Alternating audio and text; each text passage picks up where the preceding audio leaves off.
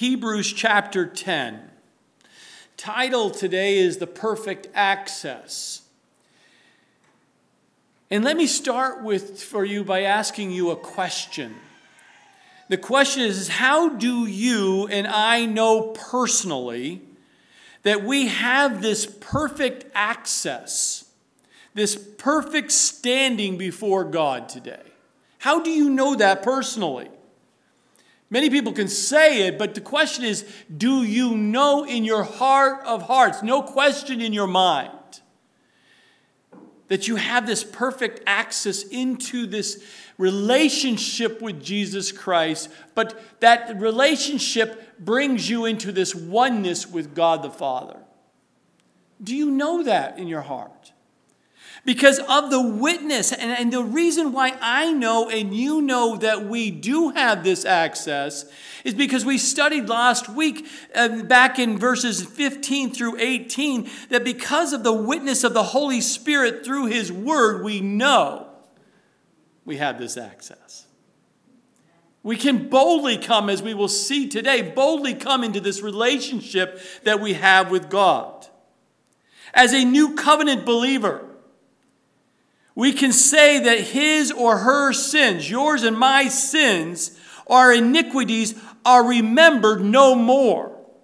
Verse 17. That's one of the challenges we have as Christians that are not walking and taking advantage of that access to God and that relationship is we start questioning is our sins really forgiven? And it becomes a weight and a heaviness that should not be there as a Christian, as a child of God. And I hope today you'll go from discouragement, if you're finding yourself there today, to encouragement that He doesn't see your sins. Remember, you're as white as snow. He sees His Son in you as a believer. Not only as a new believer, do you not he, he, does not remember your sins your iniquities. He remembers no more. But also notice in verse 18 that we studied last week we do not he, we, we no longer need to offer sacrifices for those sins. You no longer have to sit there and say what do i need to do for god for him to forgive me of what i did this week? You've been forgiven. It's been wiped clean no, yes, you must confess and acknowledge where you've fallen short, where you've missed the mark. But your nature's been changed. You're a child of God. Get back up. Start following Him again. But you must confess these are sins, confess how you've fallen short, because those, those things still plague you. you. God is going to work those things out of your life if you let Him. So there's no more longer can you work for your salvation. No longer can you work to please God. There's no more legal, legal, uh, legally, uh, legal, uh, legal, uh, we'll come back to that.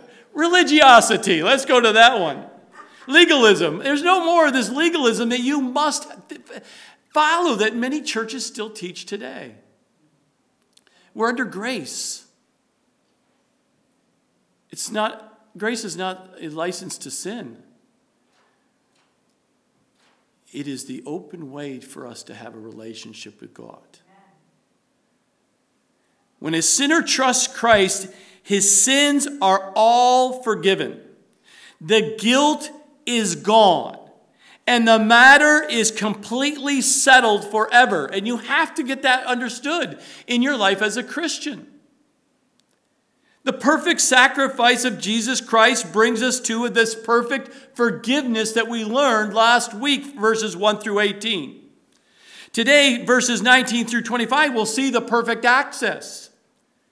Understand, only the death of Christ on the cross could tear that veil from top to bottom.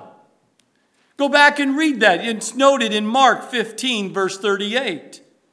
And it opened up the way for you and I to be able to boldly come into the heavenly sanctuary where God dwells. And today, as we see and look at these verses 19 through 25, and we look at this perfect access, it brings us to a point of a question or a statement or a will of God for you and I to do every day as a child of God, and that is to boldly come into his presence.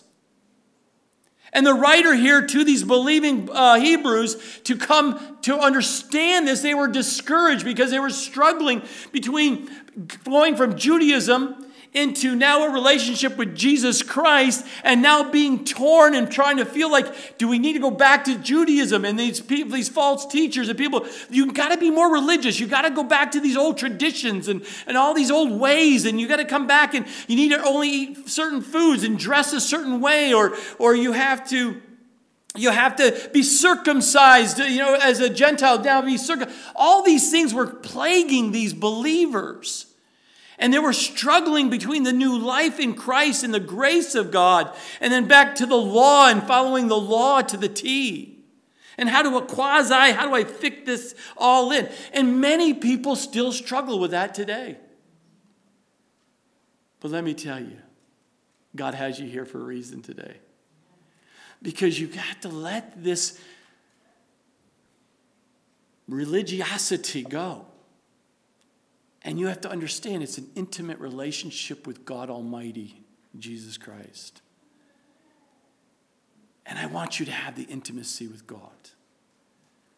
That closeness where you can come and sit and find rest for your souls.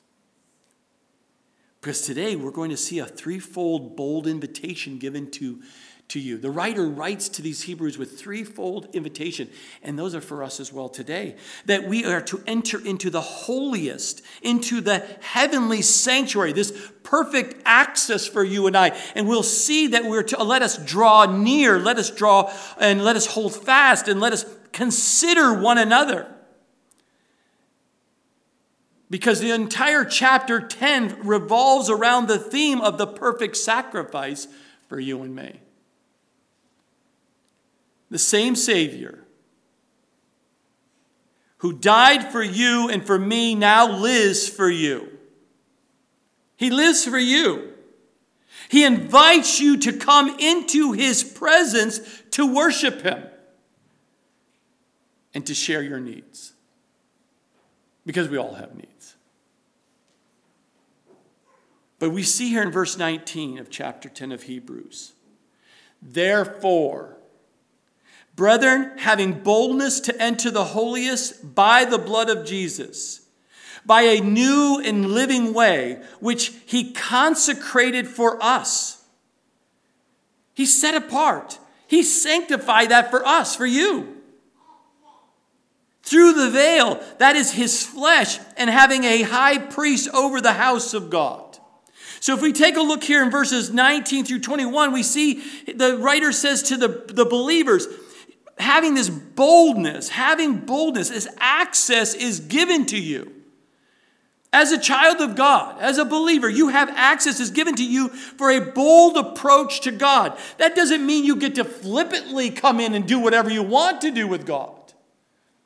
That doesn't mean you get to this boldness to be able to have access to come to Him and to, to sit at His feet and to, to, to cry out to Him about everything. Doesn't give us the attitude that says we can just flippantly just say whatever we want to say and however we want to say it. We must come with a humbled heart, is the key. We come boldly in, humbly, knowing that it's only by His grace that we can do that. That we can be broken and just be open and transparent to the God who loves you. But this approach to God, this boldness, this boldness means freedom of speech. You can freely come and speak to Him about everything. Anything that's challenging you in, this, in your mind today. And rest purely on the faithful, finished work of our Savior on the cross. That's why we can do it. That's why we have access. Because you remember on the Day of Atonement, we talked about this in the previously in, in Hebrews, the high priest could only enter the holiest place of all with fear and trembling. When he walked in there, he was the only one that allowed to go into the Holy of Holies where the, tab- the, the, the Ark of the Covenant was, where the presence of God was dwelling over the mercy seat. And only he could go in once a year. And he better have the blood from the animal that was sacrificed. And he fearfully, trembly walked in there because if he made one mistake, one mistake, the consequence was death. Hello? Can you imagine living your life every day? And some people do.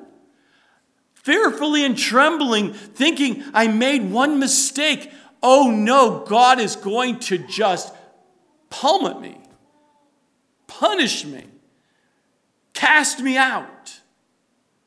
No, he's saying, Come to me. Come to me. Let me minister to you. Let me, let me speak into your, your life and let me work these things out of your life. That's God's work in your life and my life is to work out the sin out of your life. He's changed your nature. Now he's working out those things that still linger, that still plague you, the temptation. He's working those things out if you would just keep coming. Keep coming regardless of how you feel. Why? Because we come based on the faithful, finished work of our Savior on the cross.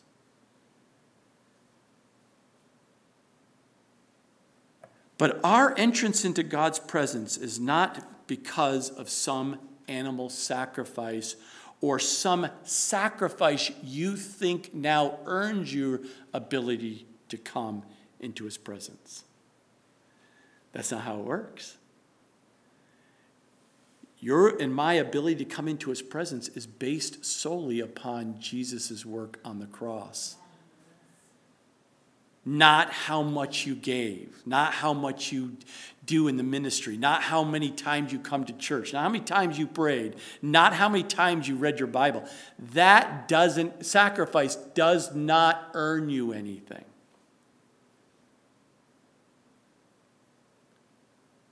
Hello? Do you feel the Spirit of God hovering over here right now? I can feel it. Speaking to someone's heart. We can have boldness because we enter the holiest by the blood of Jesus. If we enter the old covenant way, the blood of animals wouldn't have the boldness that allows us to go in. We would fearfully and trembly walk in through these doors every day.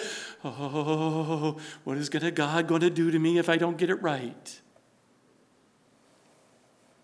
How many times I've heard, oh, Pastor, I didn't come to church because I knew what was going on and I knew the, the ceiling was coming down.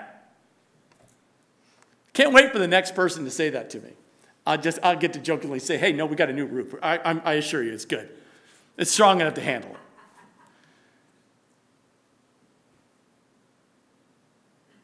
But the blood of Jesus provides a new and living way, this, the, the writer says here. The Holy Spirit says, a new and living way which is consecrated for us, designed for you, designed for me and we really can come into the presence of God with boldness. We can freely come and talk to Him about everything in our lives freely and openly. He can handle it. And this boldness is a complete contrast to the way the high priest entered the holy place. He went with fear and trembling. But genuine believers, you and I can come even to the throne of God with confidence as they carry into the divine presence of God. Because Jesus made a perfect access for you and I. The divine presence by the blood of the great atonement. And being justified through that blood.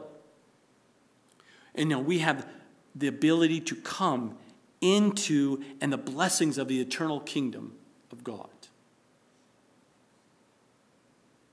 This new and living way. Many people ask, I don't know if I'm saved or not. Well, did you have a changed life after you gave your life to Jesus? You should start thinking differently. You should start feeling about the sins that you were committing with so freely. You should start feeling a, this, this weight of knowing that you should not be doing. There should be a thing, uh, you're no longer, these cares of this world start fading away, and it's all about the things of God and what pleases Him. There should be a change in your mind and your heart of how you see your life or see this world that we dwell in. If you're not experienced that, then come back to Jesus and ask Him today Have I truly surrendered my life to you? Do I trust you fully for my life? Have I surrendered all?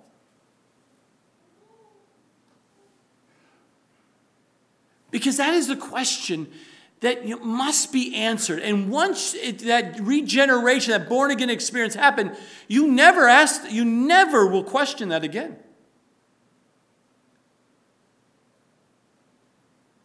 Because you know without a doubt that God, you heard his voice and you surrendered. And when that happens, you see this new and living way. This, this means the sacrifice of Jesus is always fresh in the mind of God.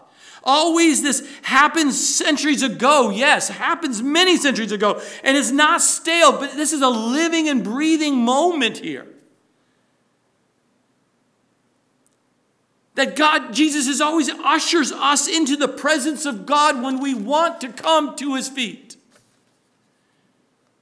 He opens a way and says, Yes, Corey, finally, you woke yourself up. You finally stopped getting distracted. Yes, you want to hear. I want to hear from you. I want to talk to you. And I want to usher you right into the presence of God. Because that's exactly what's happening. That's exactly what happens as a child of God. Are you experiencing that? This open way into God's presence is new and not part of the old covenant. That's what the writer's trying to say. Don't mix the old covenant with the new covenant. The law and grace. No, no, no. It's about the grace. The old covenant that grows old and is ready to vanish away, that we read in chapter 8, verse 13, that's going away, it's gone. Follow Jesus. It's a living way. Because under the old covenant, the high priest had access because of the blood of the dead animal. Now, under the new covenant, we have the perfect access because of the perfect sacrifice of Jesus Christ. The sinless Son of God.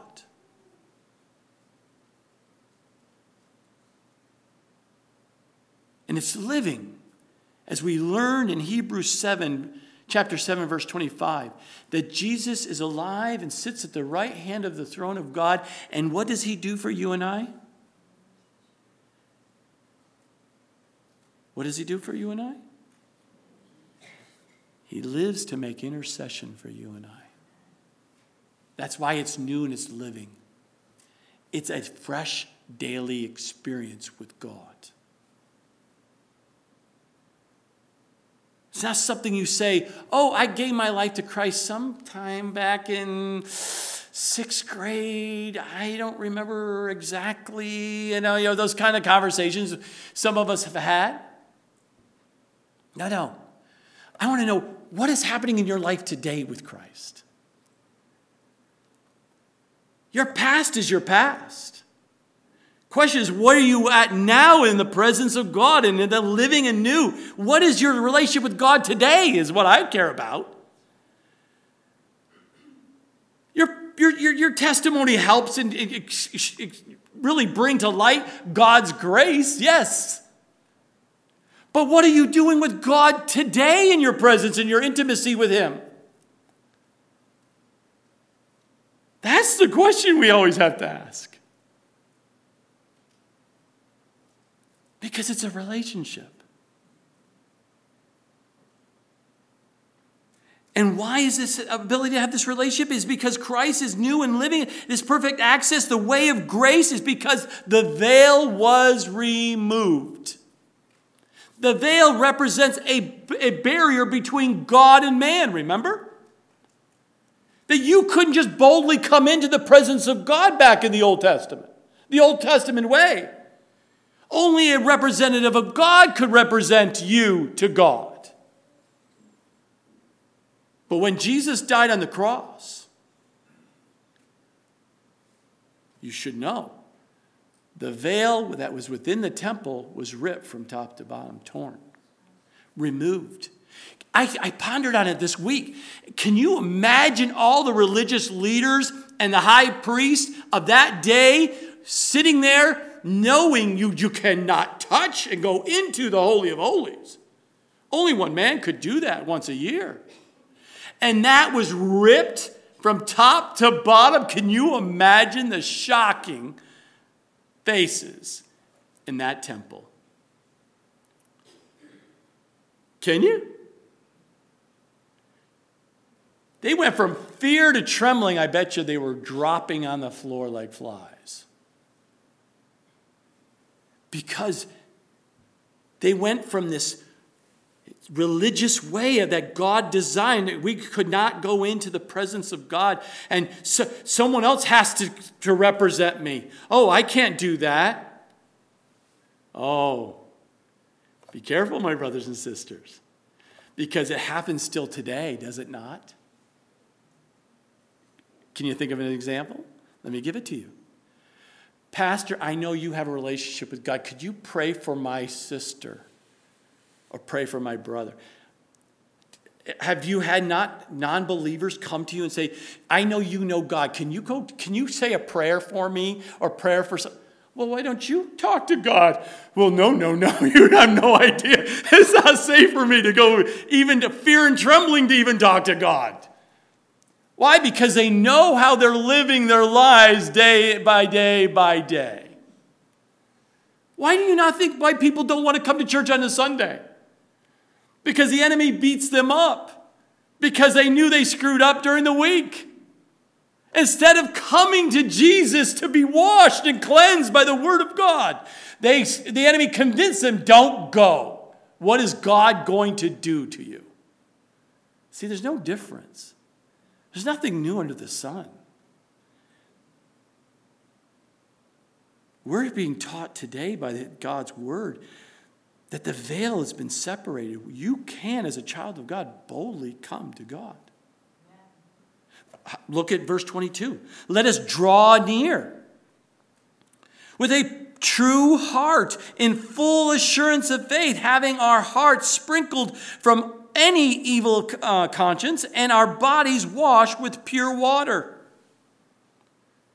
Why can we that happen? Why can that happen?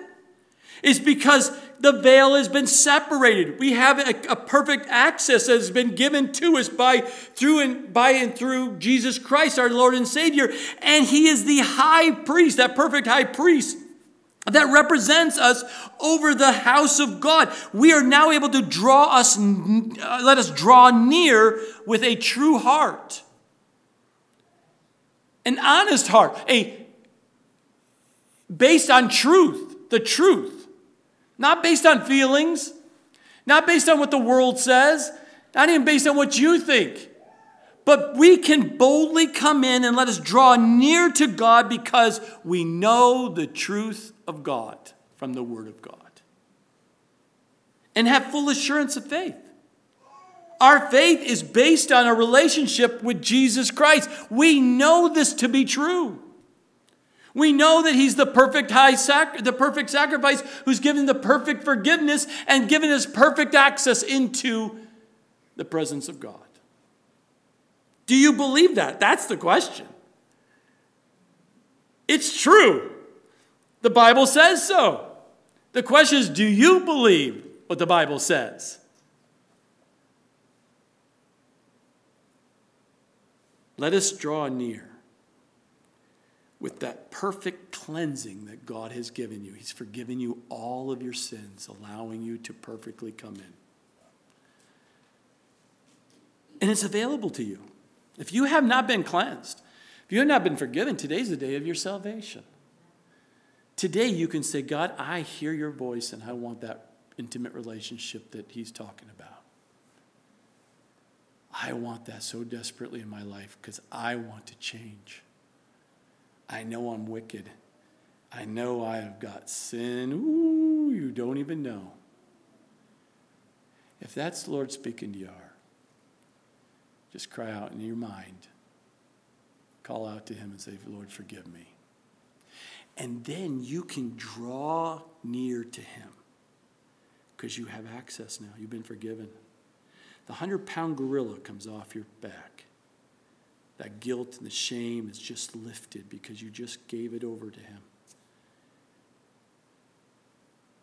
And so when that happens, that cleansing comes. That, the writer says this your hearts are sprinkled from the evil conscience, that the inner man has been cleansed, the outer man has been cleansed. He says the bodies were washed with pure water. What does the water represent in the scripture? By the word of God. God spoke into your mind, spoke into your life, and was changed. And then His Word of God, as you read the Word of God and hear the Word of God, continues to cleanse you, your body, and keeps you close.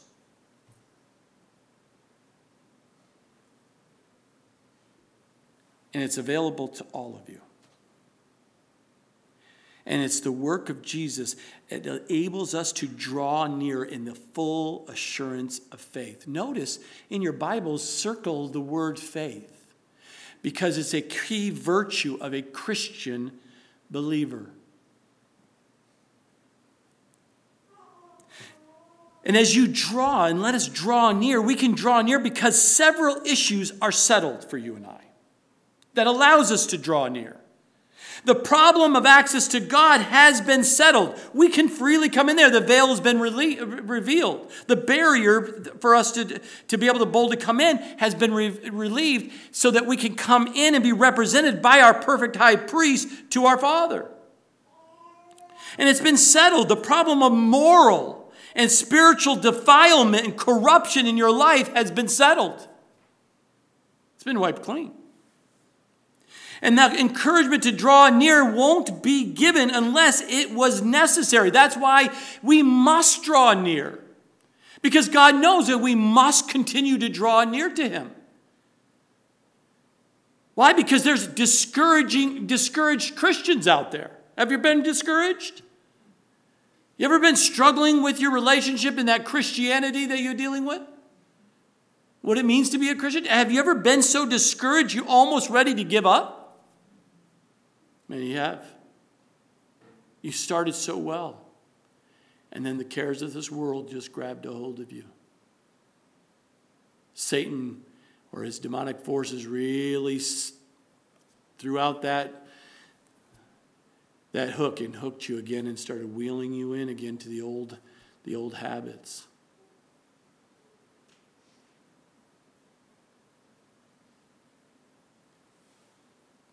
But you must remember once you're a child of God, it's been dealt with. Just come back. Just draw near to Him. These discouraged Christians that this writer is writing to had a problem in drawing near to God. They were having a challenge with it because this was, their, this is a real problem for them. They, they left their intimate relationship with Jesus that they started, and they were thinking about going back to the old covenant, the old religious ways of things. That you had to work, work, work, work, work, work to please God. You had to be perfect in following all these little intricate details of the law.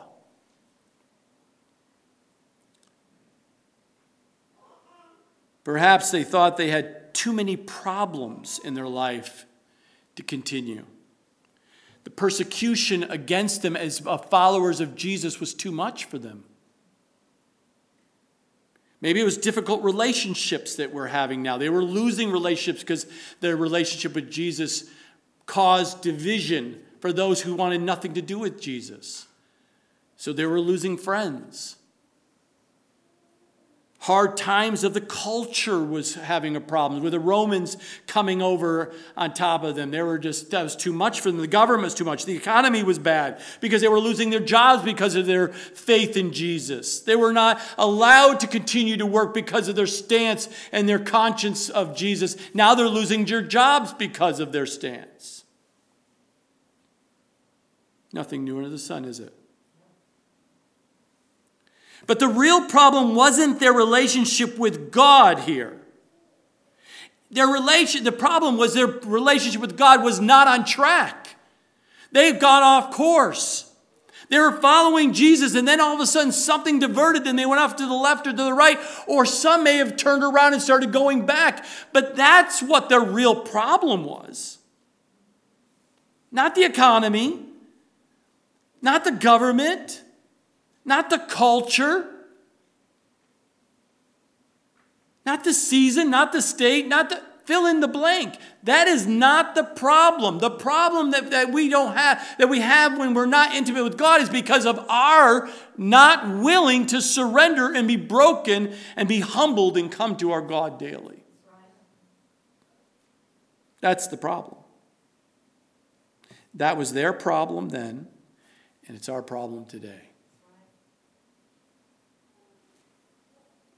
When we are in tough times, we should remember that many people have gone through exactly what you've gone through, or even worse. Your little pinky toe hangnail is not the worst problem. Some people have had a bigger problem than that. I know it's the end of your life, but it's not. And so when you're around others, you realize how thankful and grateful you are because you don't have a hangnail on the big toe. Because that must have been really bad. But we should remember that many people have gone through worse times and have had a better attitude and more joy going through their problem that was far worse than even yours. And what is the difference? The difference is that they knew how to draw near to the Lord in and through their difficult situations. That's the only difference. I'm saying this very t- t- tenderly and lovingly. Two Christians with the same problem, the same issue, why is one filled with joy and peace and just God is just strengthening him through that, and the other one is absolutely losing it. Because one knows how to draw boldly, draw near to God, so that God can lift them up through the circumstances and carry them through the dark valleys they find themselves in. And the other one is just struggling through it all and trying to lean on their own understanding or rely upon their own strength. Or they're looking somehow, some way to figure out because the world, somehow, if I Google it long enough, I'll figure out the answer. When God says, just come to me first, draw near to me. I've got so much to tell you. And just as importantly, the original readers of this letter, the ones that this writer is writing to, are reminded that they will never regain the intimacy they once had by going back into an institutionalized religious way.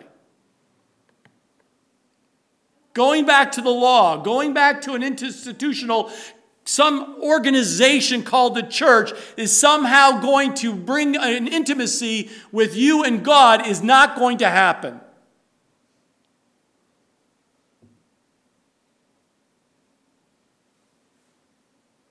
Not gonna.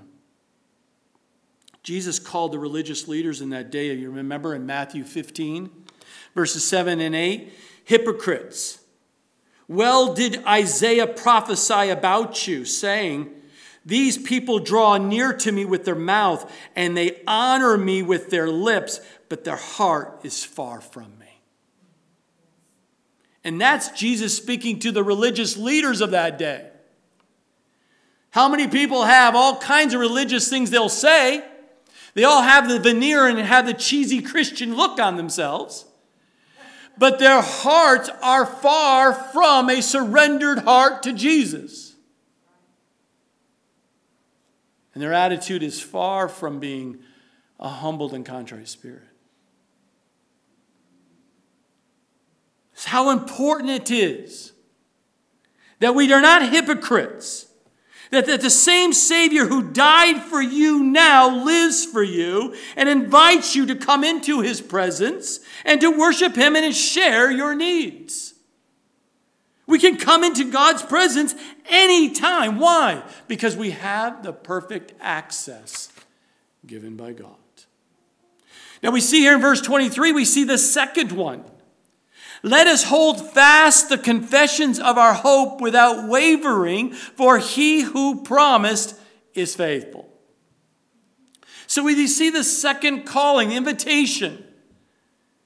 The readers of this epistle were being tempted to forsake their confession of who Jesus Christ is. They're starting to waver on really is Jesus Christ the Savior? Is really Jesus Christ the only way to be saved? Oh, I'm sure there's many ways. Right? That's what's happening in our culture today. People who were grounded in the faith of who Jesus Christ is and what he's done in the cross for you is the only way to the Heavenly Father is now questioning these things. Why? Because people have walked away from the Word of God. They walked away from an intimacy with God. It's just an emotional, um, soulish experience that they're having at church. They worship for 30, 45 minutes to an hour to two hours, but it's not feeding their spirit. And they're just dying. And now they're questioning. Now we have a culture that says if you don't accept the things of the world into your church, then you are going to get persecuted. And we're going to see it more and more because we will not compromise against the Word of God regardless of what the culture says and is doing and demanding and what other churches are doing. We will not compromise. If it's not in the Word and the Word says no, it means no. Are you with me? So when we see this, he's, they're saying, You must hold fast. Let us hold fast the confession of our hope. Our hope is in what? Not an institution, not in a pastor only in Jesus Christ. And you must not waver. That's our hope because our hope is the fact that Jesus is coming back for you and I. He's coming back for the church when the Father says to the Son, Go get her. In a twinkling of an eye, we'll be out of here. And perhaps today's the day. The question is are you ready for the groom to come back are you part of the bride? Are you part of the church? Because we're not to waver. For he who promised is faithful. God is faithful. He's not going to change the deal here. The agreement, the new covenant, the new agreement is set. He paid it all full and finished, complete on the cross. Now he's living and waiting and interceding for you, ready to come back for you and for me as believers. Are you ready? Let us hold fast what we've confessed of who Jesus is. Have you confessed that Jesus is the Savior of the world? Have you confessed that He died for your sin on that cross? Have you confessed that you acknowledge He's alive and living and interceding for you? Have you confessed that you believe that He's coming back for you and taking you into eternity? I truly hope you are really there in the confession of that hope that we are, uh, have and you do not get wavered by it. What causes you to waver? What would cause you to waver in your hope? in Jesus Christ. Let me tell you how it's happening today. You're out there heaping up multiple teachers from any source that tickles your ear. That's what the scripture says will happen in the end times. Will cause you to walk away from your hope in Jesus only. So let me, that's a warning. That's what pastors do. Part of encouraging is to warning as times. Sometimes it's through a simple book. Sometimes it's through a certain relationship. Sometimes it's, it's, it's through pressure. And we're going to get a lot of pressure from the world and the government that will test your faith. And I hope and I pray that you are so solidly grounded.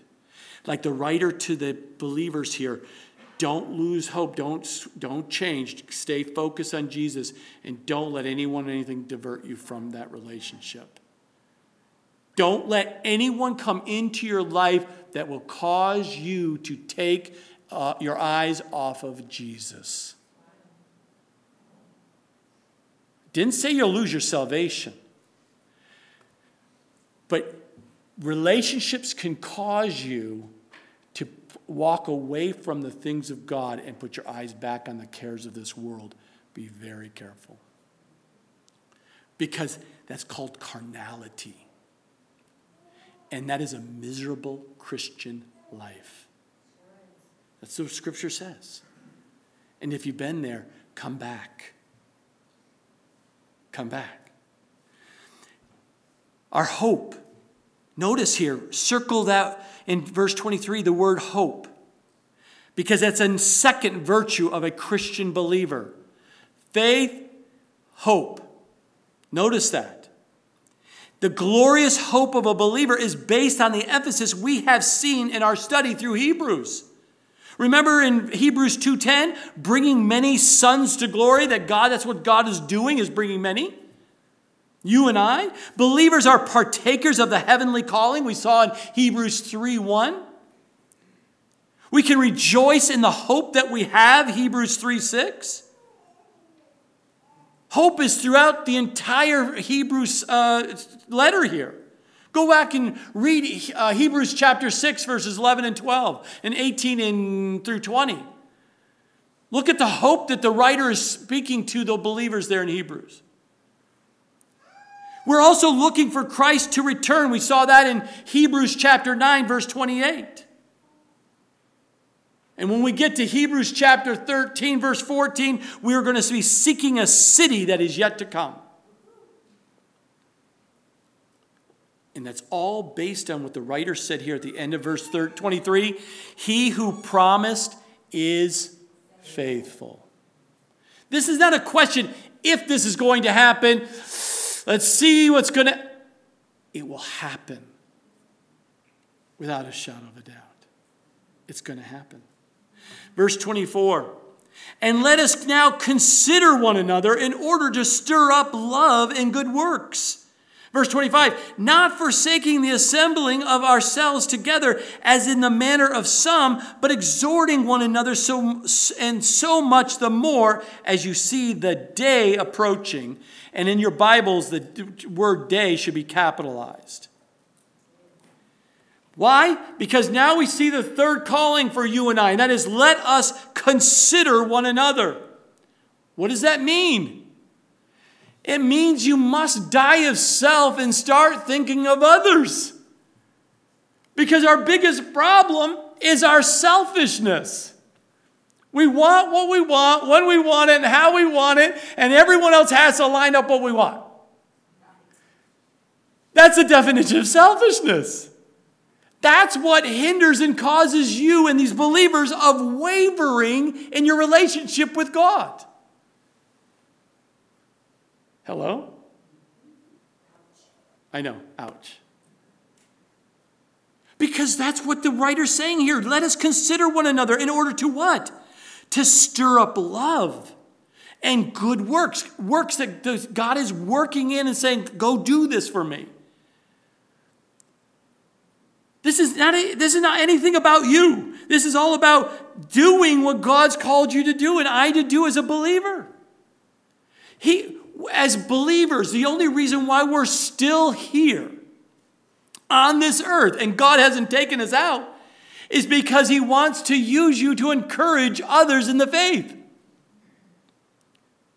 He wants you to go do these good works that God is, uh, is putting on the desires of your heart and directing you and, equipping you and, re- and resourcing you to go do for God, for others. Notice in verse 25, not forsaking the assembling of yourselves together. God says we're not to sit there and go do our own Christian experience, go do our own thing. Go isolate ourselves and just take it however we want it. We can customize it because that's the new age, man. It's a new way to do church. But let me tell you, the Bible has not changed because of COVID. It hasn't changed because the government says we can't. This is a commandment that we are to draw close, we're to pursue the community of God's people. You're not to forsake the community. The community, you and I together, is what supports us through these difficult times. Because if you don't, you'll go squirrely on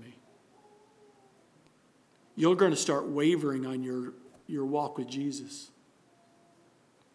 Why? Because we see in the scriptures, he uses each of you and I is not for our benefit personally. It's for God to use people in your life to help you personally. Discouragement within a Christian can be avoided if they will stay plugged in the community. You discouraged? The first thing most people do is, I'm very discouraged, I'm going to go isolate myself. It is a trick of the enemy, and you're going down. You're spiraling down, and you're just going to get worse. I know a lot of people argue with me on that. Go argue with God on this. I, I, I'm just telling you what the scripture tells me.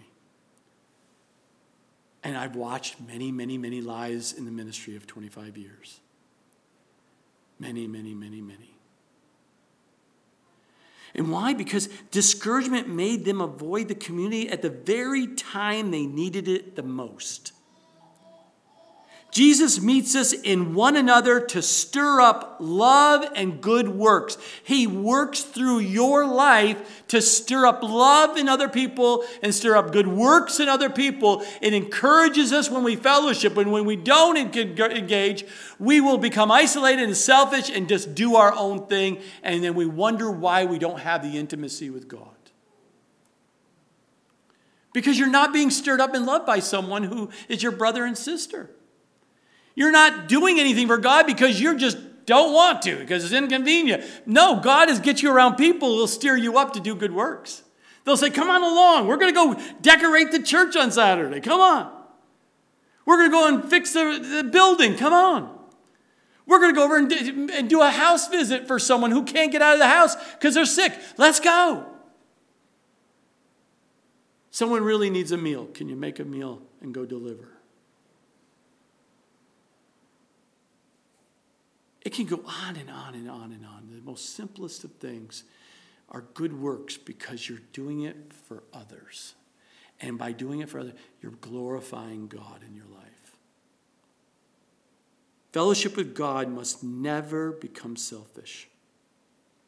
And that's one of the biggest things I've seen today in Christianity is selfish Christians.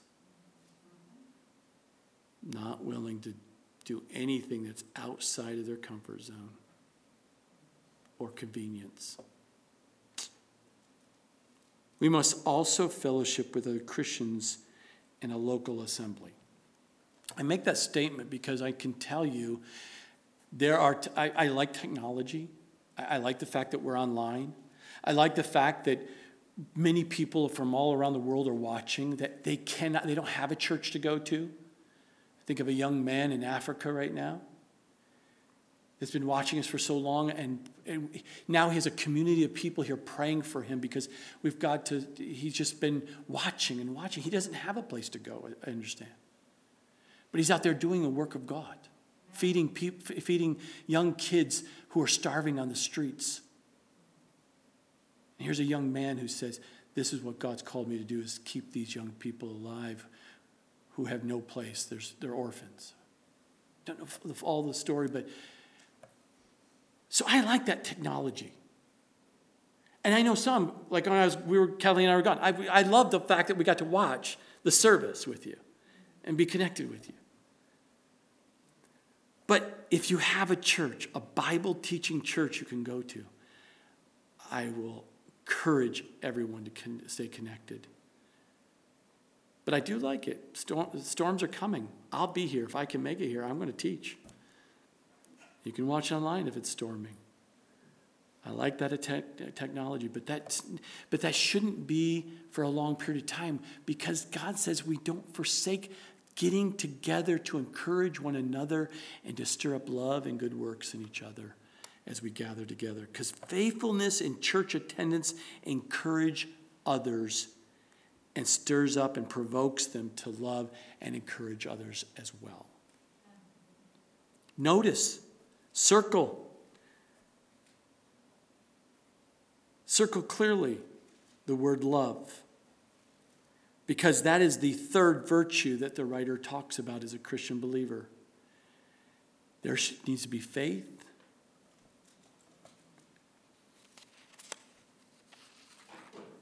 There needs to be hope. And there definitely needs to be love in you and I as a believer. And that all comes about as we stick together as, an, as a church body, dwelling together, encouraging one another, even through dis, discouraging times. Apparently, the writer is highlighting here to these believers there were some weak or wavering believers were starting to distance themselves away from the church fellowship. It's never a good sign. And as the writer read, writes to them, this is a slippery slope. It's a spiral down if you start avoiding the church assembly, uh, gathering together with God's people. You're going down spiritually. You're starting to dry up. You're starting to backslide. You're starting to go back to the old ways. These are dangerous signs, the writer is saying to the believers, and it's still true today. You become weak. You'll start wavering if you really believe who Jesus Christ is. And that's a very scary place to be as a believer. So don't distance yourself. Stay focused. It's interesting to note that the emphasis here is not on what a believer gets from the assembly, from the people. It's not, you don't go to church to see what you can get out of the out of the church moment or get out of people, because that is again a form of selfishness. It's not what you come here. You come here to worship God and to wait for God to show you how to love and encourage others in the faith. That's why we come together. Not to see what we can get out of the church today. Go target someone see what I can get there. That's not the way it should be. And if you're there, just keep showing up because eventually you're going to, that's going to, that attitude of heart will change and you'll want to love more people. Uh, go to church not based on a feeling that you need it. How many times I've heard that? I don't feel like I need church today, this Sunday. I, I think I, would, I did pretty good this week. I don't think I need to go to church this week. When you start thinking like that, you know you're off track. You're wrong. That's not how it, you're supposed to be thinking. You don't have to come to church. I hope you get to a point where you're in relationship with God. You desire to come and meet with God at church and to be used by God in the lives of other people. I really hope that is where you're growing. Because if you're not there, it just means you're an immature Christian. Doesn't mean you're not a Christian. It just means you're an immature Christian and you just need to grow. And that's why, if you keep showing up regardless of how you feel, you will grow and finally mature and not be so selfish.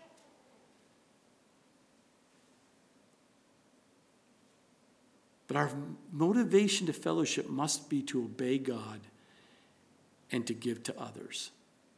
Very simply put. You simply just want to fellowship because you just want to be obedient to God and to serve others. That's why we gather together in His name. We can go to church looking to encourage someone who needs to, to hear your testimony, to hear encouraging words from the Word of God, or just a simple hug, a simple handshake, simple smile. I still remember the day. It still, it still shakes me even today. We were at a church helping them uh, before we came to start this, uh, this ministry. And, and I remember standing there greeting people as they were coming in. And here comes a young man walking in, and I've always had a heart for young men because I know where I, how lost I was in my 20s. Never, never knew anything about God or any, no one ever told me about God. I was just, it was just, I never grew up in a church family. But I remember sitting there, and this young man comes in, and I could tell by the countenance of his face that he was hurting. Something was just not right. The Spirit was telling me. So I watched him go through, and he comes in, he goes to the far side, and he sits on this one side of the church, and he's right there, and his head's down. I could just tell he's struggling. And the Lord says, You better go talk to him. Ah, the service is about to start. I don't have time. You better go talk to him. So I walked over there and I just knelt beside him. And I said, Hey, my name's Corey. What's your name? He barely got his name out. And I just sat there and I prayed for him. I said, I don't know why you're here, but I know God wants you here because He's going to change your life today. Well, he did give his life to, to Christ that day. And then afterwards, we built a great relationship and discipling him up. And then he finally told me one day, he says, Corey, I was going to kill myself right after that service. God said I had to come in here first, but I knew I was going to kill myself. There was no question in my mind. But because you said what you said, I don't even remember what I said. All I did is just start talking to God because I knew something wasn't right. And it changed his life. That's how important it is in the assembly of the people. Because I don't know why God has brought you here, but He, he wants to do a fresh work, a new and living work in your life. If you find yourself discouraged today, today is a changing moment for you. Just grab, as I said to a lot of you when I was a young man, just come to Christ. All I could picture is jumping on the back of Jesus and holding a bear hug and saying, I'm not going anywhere else but with you. That's all I want. And it was a visual for me to get through some difficult times. And I hope it's encouraging you to you today as well.